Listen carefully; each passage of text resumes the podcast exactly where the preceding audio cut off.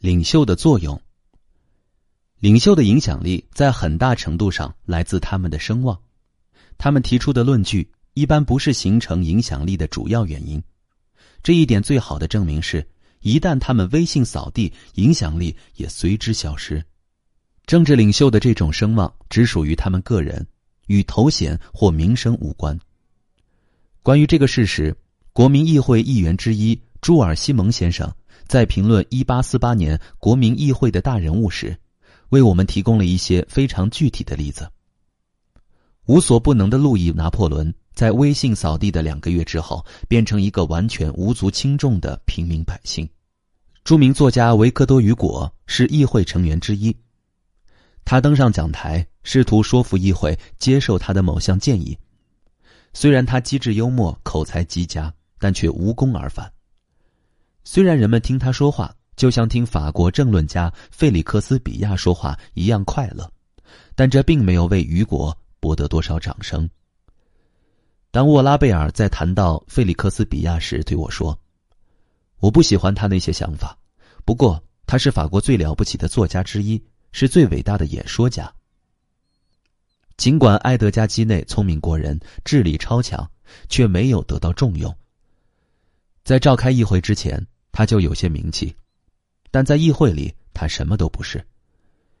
议会不是展露才华的地方，他关心的只是那些与时间地点相宜，有利于党派的辩才，而不是这些雄辩是否对国家有利。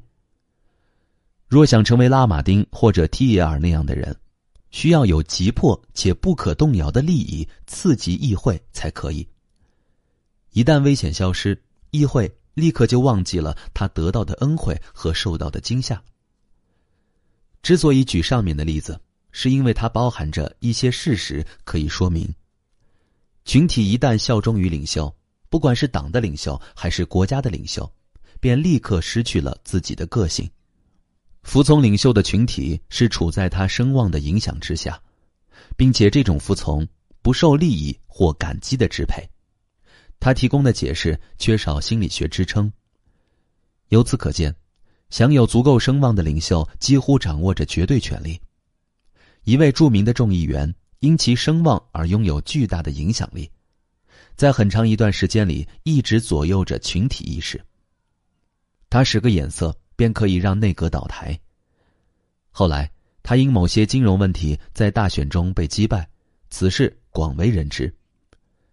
有个记者曾报道过他的影响程度之深。这位 X 先生的谬论让我们为他付出的代价超过普通战争的三倍。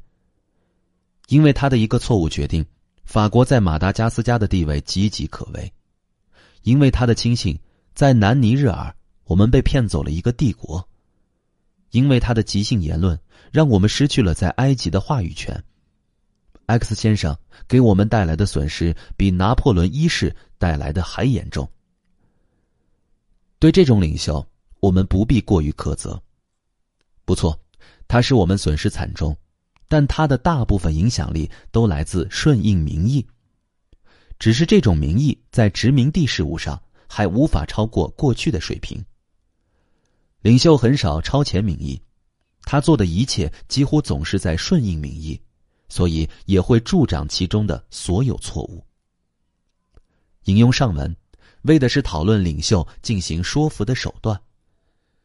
除了他们的声望之外，还包括一些我们多次提到过的因素。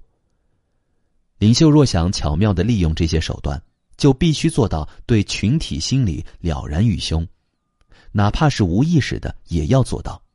同时他还必须知道如何对支持自己的人民说话，他尤其应当了解各种词、套话和形象的神奇力量。他还应具备特殊的诡辩之才，用言之凿凿的夸张断言代替繁琐的证据，用生动的形象和笼统的论证代替推理。